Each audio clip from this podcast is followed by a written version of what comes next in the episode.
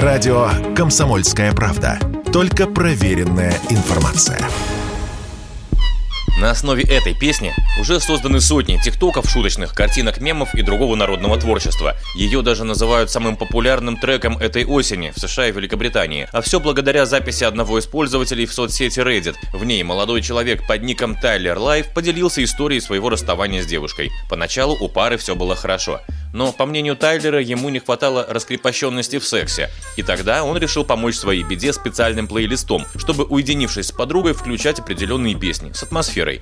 Выбирал номера сам, и одним из них был вот этот электронный трек «Сибет» от шотландского продюсера по имени Хадсон Махоук. Вкус у автора идеи специфический.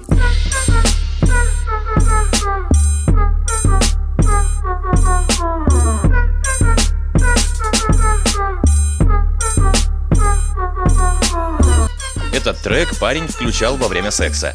В том, что его партнерша ненавидит эти звуки, она призналась лишь спустя два года.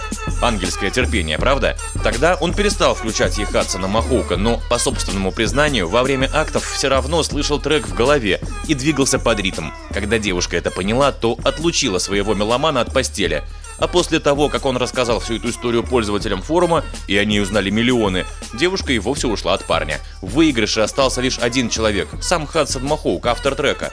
Хотя это тоже не факт.